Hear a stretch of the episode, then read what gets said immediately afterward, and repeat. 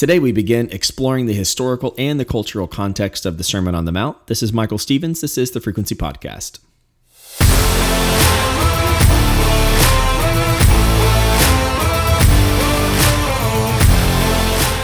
So, before we get into the first 11 verses of the Sermon on the Mount, which is Matthew chapter 5, verses 1 through 11, it's really important that we have some context leading up to the Beatitudes. I think that most people are probably familiar with the Beatitudes at some level. Maybe your pastor has taught on it. You've done a small group study, a devotional.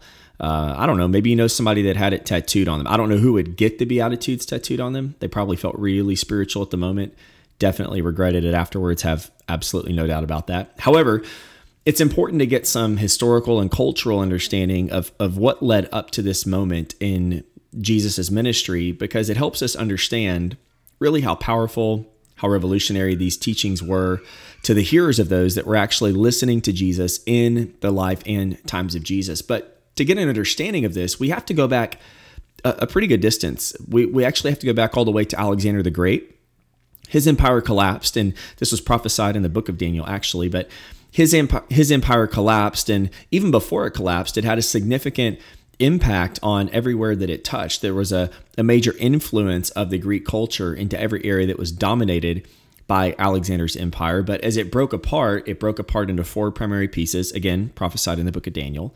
And one of those empires was called the Seleucid Empire, which we're going to come back to in just a minute. But what happened is the Greek culture had a significant impact not only on on the the nations and the cultures that it touched, but even the Jewish culture, which was really surprising because the Jews had had somehow maintained, really, in my opinion, by by the hand of God, by the grace of God, they had maintained their cultural context, they had maintained their cultural identity and their their connection to the Torah, which is the first five books of the law, throughout all of the different uh, uh, conquerings and exiles and oppressions and attacks and everything they endured, they somehow maintained their Jewish culture. But what happened is when Alexander's empire infiltrated, it began to actually break into the Jewish culture, and a lot of Jews began to adopt a Greek mentality and a Greek way of life. And it left us with two really big, uh, what would you call it, labels of Jewish people. One of them would be referenced as Hellenistic Jews, which uh, this term may be new to you, but the Hellenistic Jews were ones who had adopted much of the Greek lifestyle, and the others were seen as Orthodox. And Orthodox is probably a term we're a little bit more familiar with. We, we typically refer to somebody as Orthodox in their religion if they hold to the original teachings or they're extremely devout. And this is certainly what this means in regards to the, the two primary Jewish identities during this time period. We had Hellenistic Jews and we had Orthodox Jews. Certainly, there were people somewhere in the middle, but these were the two primary categories. Well, in 167 BC, a guy named Antiochus IV or Antiochus Epiphanes, who was a leader of one of Alexander's uh, sections of his empire. So when he died, his empire broke into four sections. One of those was called the Seleucid Empire.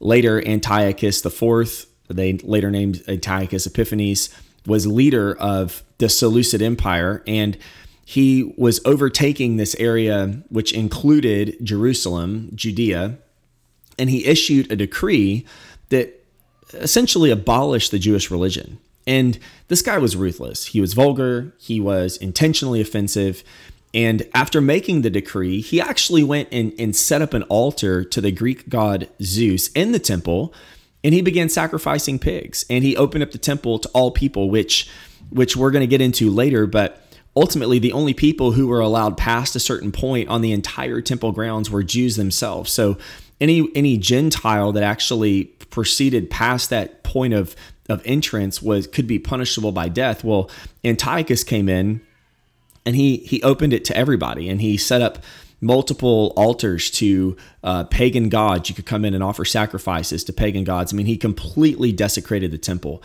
And for the people who oppressed him he had absolutely no problem opposing them. So the people not oppressed him the people who opposed him he had no uh, problem oppressing them and crucifying them. It was normal for him to, to crucify the men of the family and even hang the the the dead children that he had already killed around the necks of the dads while they were still hanging alive on the cross. I mean, the guy again, very ruthless, very vulgar, and really in, intentionally offensive. And what happened is this sparked what's known as the uh, Maccabean uprising or the Maccabean revolt. And this is a story that I'm really surprised that there hasn't been a, a really major blockbuster epic movie or screenplay written about this story because it's kind of what epics are known for, like the Bravehearts and the Gladiators and the Chariots of Fire, all of the underdog movies. This is what you expect from these types of stories, and yet there hasn't that that I know of been one written that has really had the backing behind it to to gain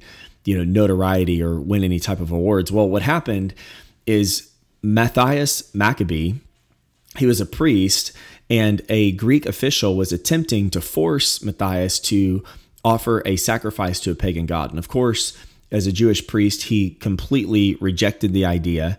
And what ended up happening is a Hellenistic Jew, one of these Jews who had adopted the Greek lifestyle, decided that, hey, I'll do it. And he went to offer the sacrifice. And Matthias, in his his outrage, not only killed the Hellenistic Jew, but he killed the Greek official that was trying to force this uh, forced them to do this sacrifice. And and it ended up starting an insurrection. It started a revolt or an uprising. And it, this ended up taking place for about 25 years.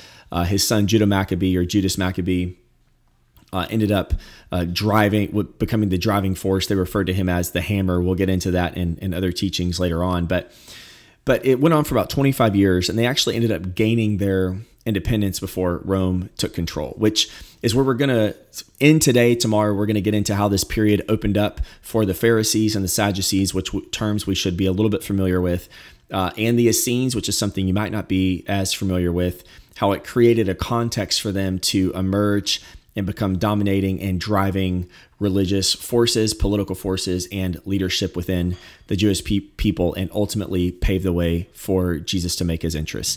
Thanks again. This is Michael Stevens. This is the Frequency Podcast.